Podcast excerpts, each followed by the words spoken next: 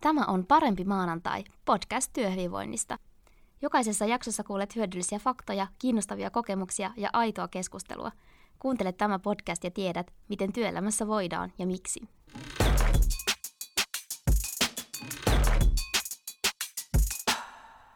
Tänään puhutaan työn merkityksellisyydestä. Työ vie tosi ison ajan meidän elämästä, meidän arjesta, päivistä – ja jos me koetaan, että se työ, mitä me tehdään, ei ole meille merkityksellistä, niin se vaikuttaa tosi paljon meidän motivaatioon ja ihan kokonaisvaltaiseen hyvinvointiin. Työn merkityksellisyyttä alettiin tutkia 70-luvulla. Ja alettiin tutkia sen merkityksellisyyden kokemusta, että miten se vaikuttaa siihen työn tulokseen. Ja kun tätä asiaa on tutkittu, on havaittu, että sillä työn merkityksellisyyden kokemuksella tosi monia positiivisia vaikutuksia ihan yksilötasolla, mutta myös kokonaisvaltaisesti siellä organisaatiossa.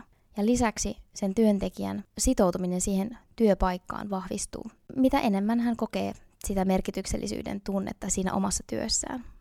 Mulla on tänään studiossa vieraana Anna Suomi puhumassa työn merkityksellisyydestä. Anna on käynyt läpi omassa elämässään monia erilaisia menetelmiä, joilla hän on etsinyt sitä itselleen merkityksellistä työtä tai merkityksellisyyttä omaan työhönsä. Ja nykyään hän sitten auttaa muita löytämään itselleen merkityksellistä paikkaa työelämässä.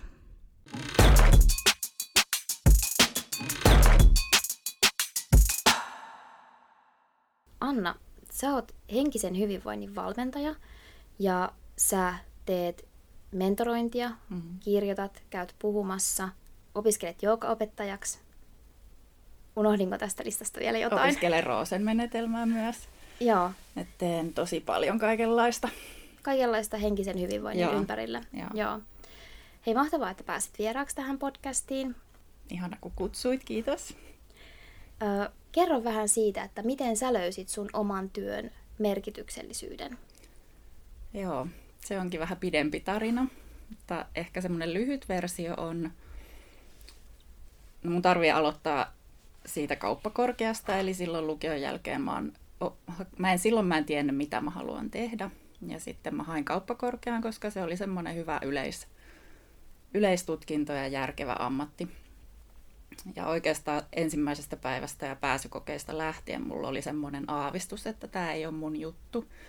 Ja silti pääsin, opiskelin, opiskelin kansantaloustiedettä ja kestävää kehitystä. Ja sitten musta tuli yritysvastuun tai kestävän kehityksen konsultti. Et se niin oli semmoinen tosi mulle merkityksellinen silloin. Sitä uraa tein kymmenen vuotta. Siitä oikeastaan niin kuin varmaan kuusi vuotta siitä kymmenestä vuodesta, niin mä mietin, että tämä ei ole mun paikka. Tai että että mä tiesin, että mun paikka on jossain muualla, mutta mä en tiennyt, mitä mä haluan tehdä.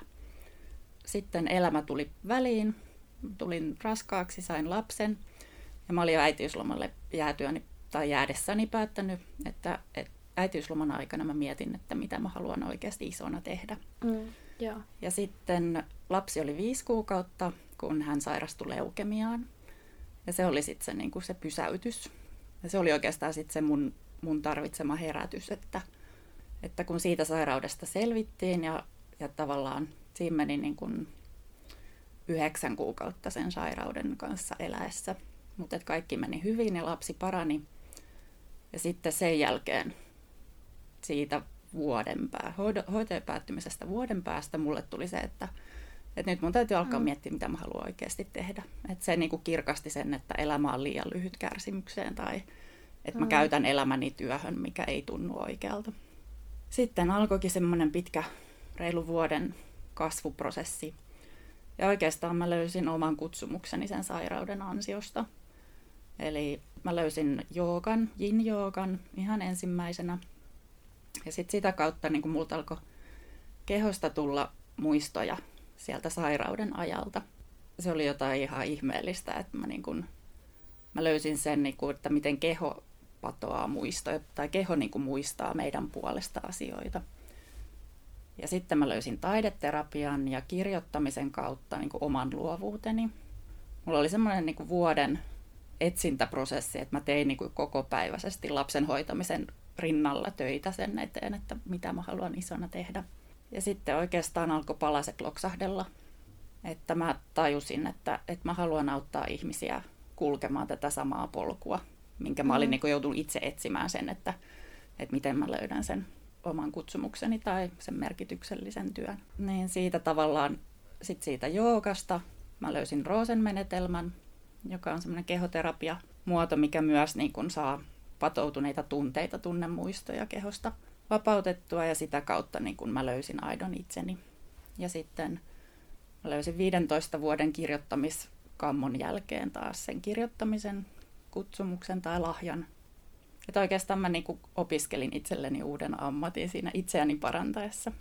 Ja sitten totesin, että nyt mä jätän tämän yritysvastuun uran taakseni ja, ja sitten lähdin kulkemaan sitä omaa polkua. Ja sillä tiellä nyt ollaan. En mä edelleenkään vielä tiedä, mitä siitä tulee niin kuin lopulta kaikista näistä palapeleistä, mutta, mm, niin. mutta se, niin kuin se iso kat, se missio mulle on se, että haluan auttaa ihmisiä löytämään sen, sen ketä ne on ilman ponnistelua. Joo, vitsi. Niin. Toi kuulostaa tosi hurjalta toi kaikki. Mm. Ja siis ylipäätään se, niin se sun kokemus siinä. Mm että mitä sä oot joutunut käymään läpi. Mm.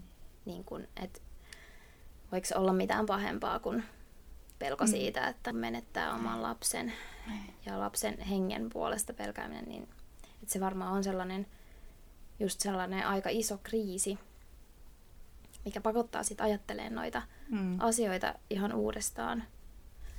Mutta tota, mitä se on se merkityksellisyys? Et miten sä selität sen, että, että jos joku haluaa lähteä etsimään sitä merkityksellisyyttä tai vaikka tietää, mm. että tämä ei tunnu oikealta, mitä mä nyt teen, niin mitä se oikeastaan tarkoittaa? Maas, hyvä kysymys. Vaikea vastata. Mulle tulee aina ensimmäisenä se mieleen, kun mä oon pitänyt tilaisuuden kertonut tämän oman tarinani. Ja musta on, tosi, tai musta on ihana kertoa siitä, vaikka se toisille voi kuulostaa vaikealta ja ja ajat, aina ajatellaan, että no mä en ikinä selviäisi tuosta, mutta kun mm. siinä vaiheessa ei kysytä vaihtoehtoa, että on vaan selvittävä. Mm. Ja mä, oon, mä pystyn niin sanomaan, että mä oon aidosti kiitollinen siitä lapsen sairaudesta niin hurjalta kuin se kuulostaakin, koska se auttoi mua löytämään itseni ja, ja tota, oman paikkani. Mutta se merkityksellisyys, mulle se tunne on se, että jos mä oon ollut pitämässä vaikka tilaisuutta tai mitä tahansa työtä, mitä mä nyt teen, ja sitten mä ajattelen, että jos mä nyt kuolisin, jos tämä olisi mun viimeinen tekoni tai mun viimeinen päivä, mm. niin mä en katuisi mitään. Ja mä muistan, että silloin edellisen uran, tai silloin aiemmassa urassa, niin jos mä olisin silloin kuollut, tai että olisi, olisi tullut niin kuin kuolema lähelle, niin, niin mulla olisi ollut aika paljon kaduttavaa. Mm. Että miksi mä en tehnyt miksi mä en kulkenut niin kuin tästä paikasta jonnekin, missä tuntuu paremmalta. Niin, että tavallaan niin kuin sen merkityksellisyyden, tai sen ainakin pystyy sitä kautta löytämään, että tietää, mikä ei tunnu oikealta. Niin, ja sitten se, että, mähän, että mul, mä puhun paljon siitä, että järjestäjätunteista. Ja en mä tarkoita, että, mm. jos mä, että nyt unohdetaan järki, mutta mä puhun siitä, että mikä, on se, mikä tuntuu sydämessä hyvältä ja sitten taas järjellä me järkeillään se, että tämä ammatti on nyt se järkevä ja tästä, tästä saa hyvän toimeentulon ja tässä on paljon työmahdollisuuksia. Mä aina sydämessäni kyllä tiesin, että, että mun pitäisi irtisanoutua.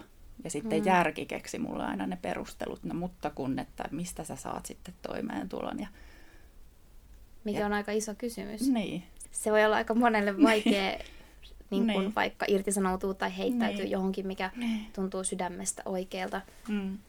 Just sen takia, että sit voi olla aika isojen kysymysten äärellä, että mistä mä saan rahaa, mm. että mä voin mm. maksaa mm. vuokraa tai asuntolainaa mm. tai mm. ruoka, ruokaostokset. Niin. Mähän ehkä sen takia se, että siitä kun mä oon muistikirjaan kirjoittanut joskus tavoitteeksi, että, irtis, että jos mä voittaisin miljoonan lotossa, niin mitä tekisin seuraavana päivänä? Ensimmäisenä oli irtisanoutuisin töistä mä en ole niin tuntenut työhön sellaista intohimoa. Mä oon aina tavallaan tehnyt töitä. Ne on ollut pitkään, ne oli tosi kiinnostavia töitä silloin yritysvastuun parissakin. Mä tunsin, niin mä löysin silloinkin merkitystä. Mutta toki sitten, että en mä tiedä, että onko se niinku ihmisenä kasvun myötä tai koska konsulttina raha on se, mikä, mm, mitä mm. mitataan. Mm. Raha on se ensimmäinen asia, laskutustavoitteet, se kuinka paljon tuo rahaa taloon. Sehän on se mittari. Kaikki muut on vähän niin kuin silleen, että no on meillä näitä muitakin tavoitteita, mutta jotenkin se tunne mulle oli aina se, että raha, rahaa tai sitten, tai sitten se on laskuttamatonta työtä. Mikä mulle tarkoitti, että laskuttamaton työ on, niin kuin lisäsi mun arvottomuuden tunnetta. Ja mä ymmärrän sen kaiken logiikan, joten se, oli niin kuin, se ei vaan ollut sit mulle oikea maailma. Jollekin toiselle se voi olla ihan niin kuin paras paikka ikinä. Et sehän just on se, niin kuin, ehkä se merkityksellisyys liittyy myös siihen, niin kuin, kuka on aidosti ihmisenä ja sitten, että sen työpaikan arvot ja se niin ylipäänsä sen maailman arvot, missä on. Niin kuin itse toimin yritysmaailmassa – niin että ne arvot on linjassa niiden omien arvojen kanssa. Että jokainen löytäisi sen oman paikkansa ja mikä on se niin kuin itselle tärkeä ja ominainen ja luontainen paikka, missä ne niin kuin omat luontaiset vahvuudet on linjassa sen kanssa, mitä voi tehdä siinä työssä. Ja se, että, että silloin kun valitsee sitä työtä, niin jotenkin tuntee itsensä. Varmaan aika monella se merkityksellisyys puuttuu sen takia, että kun mehän ollaan niin kuin nuorena valittu joku polku, ja monet mun asiakkaista on sellaisia, että myös valinnut niin kuin ehkä ulkopuolisten odotusten takia jonkun järkevän uran. Että niin kuin akateemisesti koulutettujen vanhempien lapset hakeutuu teknilliseen korkeakouluun, kauppakorkeakouluun, oikeustieteelliseen, lääketieteelliseen, tavallaan niin kuin niitä semmoisia yleisesti hyväksyttyjä ammatteja ja, ja siellä menestyy.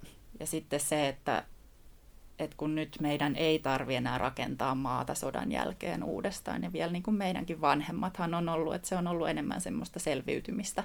Mm. Tavallaan se eläminen oli kallista, ja mullakin vanhemmat on niin kuin tosi niukoista olosuhteista silloin ponnistanut omalle uralleen, ja ei ole ollut välttämättä vaihtoehtoa, että Aa, lähdenpä nyt etsimään itseäni, ja mm. kun on pitänyt maksaa asuntolainat, ja sitten on eletty lama-aikaa ja kaikkea. Et mä en tiedä, että onko tämä niinku tällainen luontainen kehitys, että nyt meillä on mahdollisuus etsiä merkitystä siitä työstä. Ja silloin se tulee niinku sit se, että osattaisi myös me vanhempina kannustaa meidän lapsia, koska he elää mm. ihan erilaisessa maailmassa ja pystyttäisiin tukemaan niitä, niinku löytämään se oma juttu jo niinku nuorempana. Mm. Ehkä mä ajattelen, että mä oon niinku mä oon tyytyväinen, että mulla on hyvä korkeakoulututkinto, jonka mä kyllä nyt, niin kuin, että siitä on ollut paljon apua konsultin työstä. Mä oon saanut tosi paljon kokemusta, mikä on mulle hyödyksi, että sillä kaikella on ollut niin kuin, tarkoituksensa. Ja nyt mä enemmän opettelen sitä, että, että voi olla asiantuntija ilman jotain virallista koulutustakin. Että tavallaan mulle tämä elämänkorkeakoulu on ollut se kaikista arvokkain on kokenut lapsen syövän, niin se niin kuin opettaa ihmisenä niin paljon. Ei mulla olisi ollut niin laajaa näkökulmaa elämään ja jotenkin sitä empatiaa kaikkia ihmisiä, että heidän kokemuksiaan kohtaan. Niin mä sitä olisi voinut missään korkeakoulussa oppia.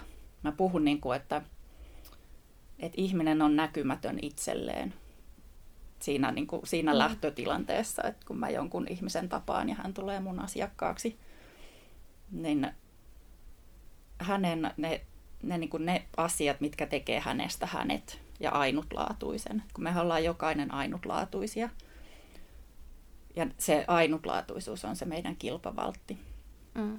Mutta silloin kun ihminen ei oikeasti tunne tai muista, että kuka hän aidosti on, niin silloin hän on näkymätön itselleen. Muut saattaa hyvin nähdä ne, että, että varmasti mustakin kaikki näki, että että mitkä oli ne mun vahvuudet ja mikä oli mussa parasta. Ja no esimerkiksi mä tapasin nyt yhden vanhan kollegan raitiovaunussa hiljattain. Ja hän sanoi, että joo, että on, on seurannut sun kirjoituksia LinkedInistä ja, ja että, että ajattelin, että onpa Anna muuttunut paljon. Ja sitten sit heti perään hän sanoi, että mutta toisaalta et ole kyllä niin kuin ollenkaan. Et, et siinä mielessä mä oon niin kuin, että sen mä tunnistan nyt itsekin, että mä oon vaan niin kuin löytänyt sen sinne ihan ytimeen. Ja nyt mä pystyn niitä mun vahvuuksia jotka ennen oli mulle näkymättömiä, niin mm. niitä niin kuin hyödyntämään. Ja sitten taas kun miettii sitä vanhaa uraa konsulttina, niin siellähän mä yritin olla jotain muuta kuin mitä mä olin. Et tietty mä voisin mm. nyt, tällä, nyt, nyt tässä niin kuin tällä itsetuntemuksella, jos mä menisin takaisin konsultiksi, niin voisi olla ihan erilaista tehdä sitä työtä. Kun mä mm, nyt tunnen niin. itseni, mun ei tarvitsisi niinku esittää niitä rooleja. Et silloin mä yritin olla tosi ekstroverttia, että nyt mun täytyy täällä työpajassa pitää tämmöinen niin tosi energinen tunnelma, kun et nyt se mun niin kuin, suurin haave on järjestää hiljaisuuden työpajoja, missä ei tarvitse puhua mitään. Mä luulen, että se tekisi ihmisille tekee hyvää, että, että olisi työpajoja, missä ei puhuta mitään. Mm, varmasti. Niin kuin, niin kuin kytkeydytään sinne jotenkin sinne omaan luovuuteen. Ja, että kun tämä maailma on niin täynnä meteliä, niin me ei kuulla sitä sydämen ääntä tai sitä luovuuden ääntä. Mä oon nyt tiedostanut sen, että mulla voimaa ei viennytkään se, että mä olin niin kuin konsulttina, tapasin paljon uusia ihmisiä. Mä tarvitsen sitä hiljaisuutta ja itseni kanssa olemista yksin, mutta multa ei enää vie voimia se, että mä tapaan uusia ihmisiä. Ja se, mikä vei voimia, oli se, että mulla oli aina se rooli päällä. Ja, ja tavallaan se, että, että mä aina niin kuin haistelin vähän, että minkäköhän lainen mun pitää olla nyt tässä seurassa. Että minkälainen toi ihminen on ja minkälaista ihmistä se odottaa musta. Mikä on se, niin kuin, mikä vie voimia. Ja nyt kun mä oon kaikkien kanssa oma itseni niin kuin ihan täysin, niin en jotenkin se, mä oon järjestänyt semmoisia LinkedIn-sokkolounaita, että LinkedInissä kysynyt, että lähtisikö joku lounaalle. Ja sitten on aina tullut, saanut jonkun lounasseuralaisen. Ja entinen minä olisi kauhistellut, että ei niin kuin ikimaailmassa en tekisi tollasta. Ja nyt musta on aivan mahtavaa nähdä uusia ihmisiä. Mutta se on just mm. se, että se antaa mulle voimia, koska mä oon oma itseni koko ajan. Mun ei tarvi enää esittää rooleja. Näet sä, että toi on aika monessa työpaikassa, että sun pitää haistella sitä tunnelmaa ja valita mm. se, että minkä, mm. niin kuin minkä roolin sä valitset, mm. koska aika paljon liiketoiminta nykyään perustuu siihen, että on enemmän palveluita sen mm. sijaan, että, että tämä vaihdantatalous perustuisi johonkin tavaroihin. Mm. Niin sittenhän se niin kuin, tavallaan, kun sä oot jossain yrityksessä, niin sä oot aina sen edustaja, mm. sen yrityksen edustaja. Ja sit sun pitää varmastikin pitää sellaista roolia yllä, mitä se työnantaja sulta vaatii siinä työssä. Jos miettii vaikka lentoemäntiä, niin ne, ne tuskin on aina niin hyvän tuulisia oikeasti, että voisi kuvitella, että ne vetää sen roolin päälle. Mm, tai ihan niin kuin missä tahansa muussa palveluammatissa. Mm. Että on varmaan aika yleistä, että sä et voi olla se sun todellinen itsesi. Mm. Niin. Ja sitten taas tulee se kysymys just, että, että tietääkö ihminen, kuka on se todellinen itse. Että se mm. ihan, niin kuin mullakin se, se käsitys itsestä et se, se tässä on niinku mulla haasteena ehkä jotenkin, että jos mä sanon, että mä autan ihmisiä löytämään aidon itsensä, kun eihän ihminen tiedä siinä vaiheessa, että aa, minä en vielä olekaan oma itseni tai en ole vielä löytänyt sitä aitoa itseäni. Mm. Jolloin mä oon sitä miettinyt paljon ja mä oon päätynyt siihen, että se ainoa merkki siitä, että sä et ole oma itsesi, on se, niin se tuska ja kärsimys, mikä on. Jotenkin se niin semmoinen paha olo, että joku on pielessä, mutta en tiedä mikä. Näet sä, että jokaisen omalla vastuulla olisi löytää se oma itsensä ja se oma ainutlaatuisuutensa mm. ja ne omat vahvuutensa. Mm. Sehän on meidän, teistä voi niinku työnantaja. Se on jokaisen meidän oma tehtävä. Ja sitten taas työnantaja voi tukea sitä, että pystyttäisiin yhdessä niinku löytämään semmoinen hyvältä tuntuva paikka siinä organisaatiossa. Mm. Ja että, kuun, että siinä olisi niin kuin dialogia, kuunnellaan myös sen työntekijän toiveita. Et ehkä siinä on se, että, että jos se työntekijä on tosi kokenut jossain asiassa, niin useinhan se menee siihen, että, että koska toi on niin hyvä tossa, niin sitten se voi tehdä sitä lisää. Sehän on työnantajan kannalta se tehokkuuden, mm. niin kuin, että on kokemusta ja on hyvä, niin, niin sit voit tehdä sitä hommaa. Mutta jos työntekijä haluaiskin tehdä jotain muuta ja opetella jotain muuta, niin tavallaan silloin se, että kuunnellaan niitä toiveita ja annetaan mahdollisuuksia kehittyä ja opetella. Ja silloin se opettelemisen vaihe tarkoittaa, että silloin ei olla yhtä tehokkaita kuin siinä tehtävässä, missä on kokemusta ja osaamista. Jolloin se, että, että kun on pitkään samassa organisaatiossa, niin se, että, että jos yksilöllä on kehitystoiveita, niin, niin sitten ne otetaan huomioon. Että se on loppupeleissä työnantajan etu, että investoi siihen työntekijöiden kehittymiseen ja mm. sen oman itsensä ja oman polkunsa löytämiseen. Mm. Kyllähän se varmaan jollain tasolla menee aika yksitoikkoiseksi, että jos sä vaan teet sitä samaa enemmän. Mm. Ja se, mulla se on ollut niinku yksi sellainen, minkä mä oon huomannut, että mun motivaatio säilyy parhaiten, kun mä pääsen oppimaan uutta. Ja mm. niin kun, et, et jotenkin myös se, että et silloin kun mä olin asiantuntija tehtävissä konsulttina, niin mä ymmärsin silloin, tai mulle itselle oppiminen tarkoitti sitä, että mä niin kun saan perehtyä niihin asioihin, että mä opettelen niitä asioita. Ja sitten ehkä siinä se, että konsulttifirmassa varmasti monessa muussakin on se jotenkin lähtöoletus, että ihminen haluaa edetä ylöspäin. Että aina yletä niin kuin portaita ylemmäs ja esimiestehtäviin tai, tai tota, niin kuin se ylöspäin eteneminen, kun taas mulle asiantuntijana oli motivoivampaa se, että mä saan opetella niin kuin sillä samalla ta- tasolla, että mua ei kiinnostanut projektien johtaminen tai tiimien vetäminen. Ja sitten se, että organisaatiossa ehkä se, se normaali tapa edetä söi multa sitä motivaatiota. Et mä en niin kuin, kokenut oppimiseksi sitä, että mä opin niin kuin, erilaisia, mä opin myyntiä tai projektihallintaa, kun mä olin asiantuntijana ja mä halusin opetella niin kuin, niitä asioita. Et mm. se, sekin on, niin kuin, se oli aika kiinnostava huomata se tapa, miten mä itse sitä oppimista ajattelin. Et musta tuntuu, että mä en moneen vuoteen oppinut mitään, vaikka mä olin oppinut paljon niitä managerin tehtäviin liittyviä asioita. Mm. Ja sitten taas mul, se oma kokemus oli, että mä en ollut oppinut tarpeeksi sitä niin substanssiasiaa. Et ehkä just se, että niin työnantaja ja työntekijä yhdessä pohtii ja kuuntelee sitä, että mikä, minkälainen oppiminen on sille työntekijälle tai sille henkilölle itselleen – niin semmoinen, mistä saa sitä motivaatiota. Ja sitten, että työn, se työn kuva niin ottaa sen huomioon. Ja just kuunnellaan niitä kehittymismahdollisuuksia. Ja sitten tavallaan, jotta päästään tähän pisteeseen, missä mm. työnantaja ja työntekijä voi käydä näitä keskusteluja, niin se edellyttää sitä, mm. että se työntekijä mm. on pohtinut mielessään niin. niitä omia arvojaan esimerkiksi ja, ja sitä, että, että minkä kokee merkitykselliseksi ja mitä haluaisi tehdä ja sitten työnantajan pitäisi niin. mahdollistaa se, niin. että... Joo. Et toki työnantaja voi niinku järjestää mahdollisuuksia. Et itsekin olin tosi paljon kursseilla, missä, missä käytiin niinku itse tuntemukseen liittyviä asioita. Ja ne oli tosi hyödyllisiä ja auttoi ehkä myös sitten kirkastamaan sitä, että mitä, mitä halusi tehdä. Mutta kyllähän se niinku yksilölle jää se itse tuntemuksen lisääminen. Mutta tota, ähm, sitten jos sä oot siinä oravan pyörässä, että sä oot siellä työssä, josta sä et mm. välttämättä tykkää niin paljon, mm.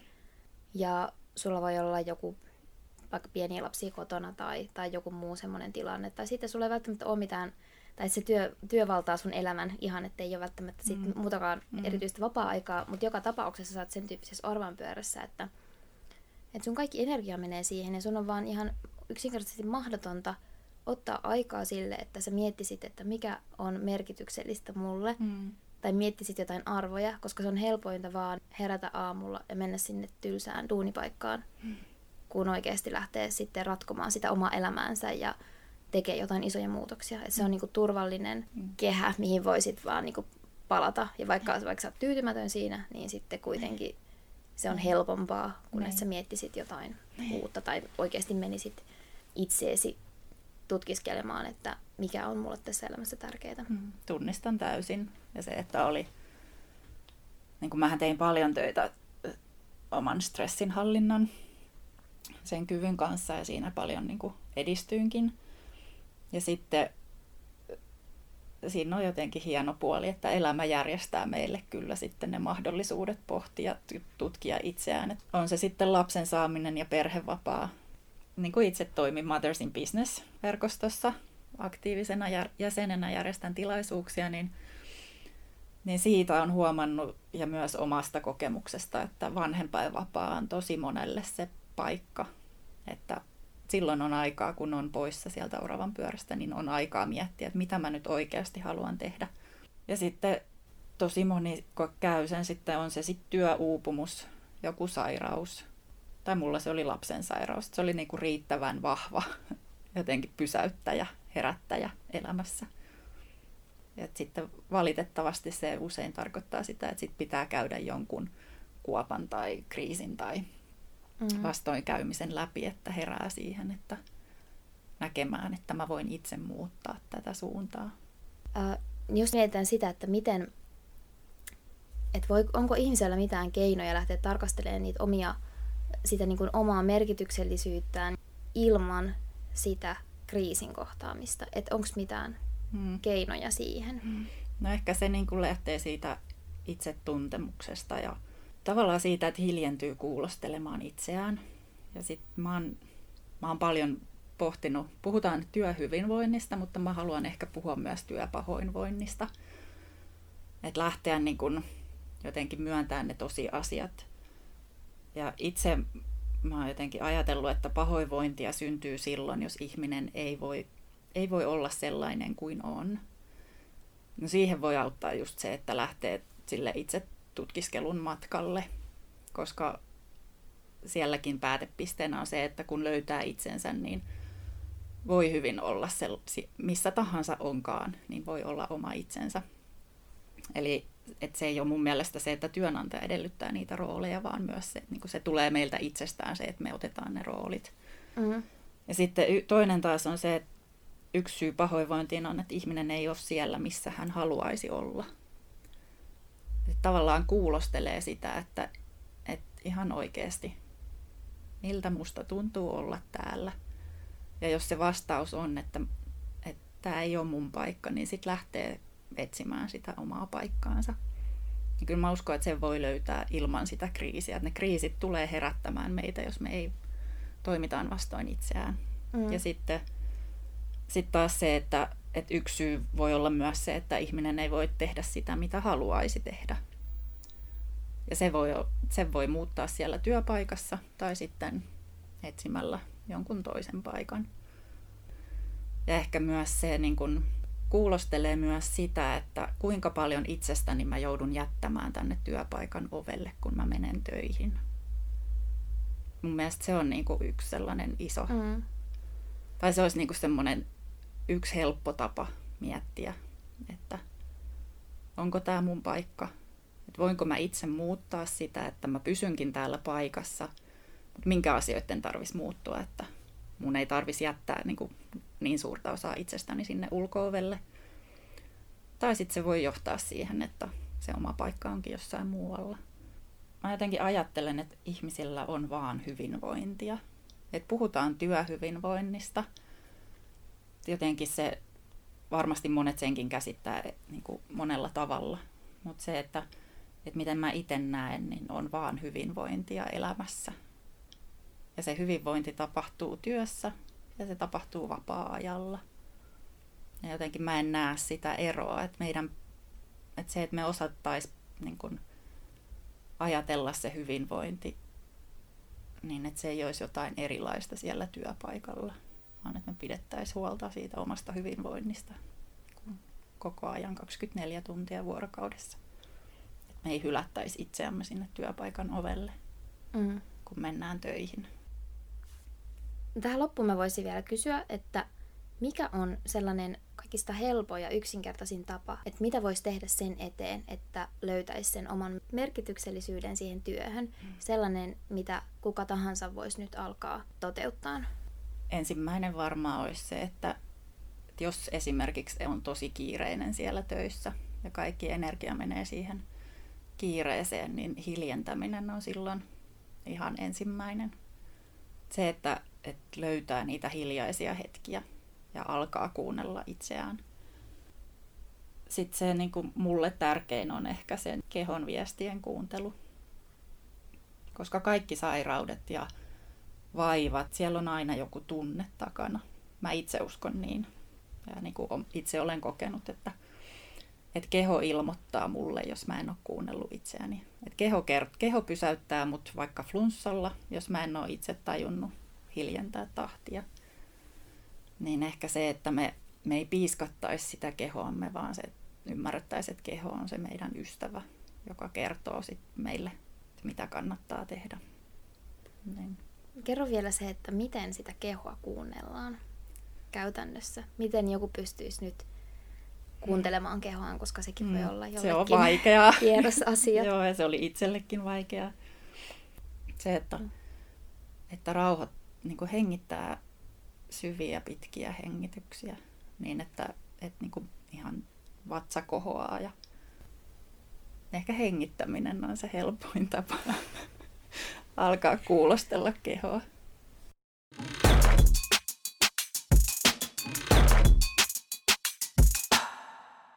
Tämä oli Repoworking Parempi maanantai-podcast, jota hostasi Anna Kilponen. Laita meille tulemaan palautetta tai ajatuksia tästä jaksosta, ja uusi jakso taas ensi maanantaina. Pysy kuulolla.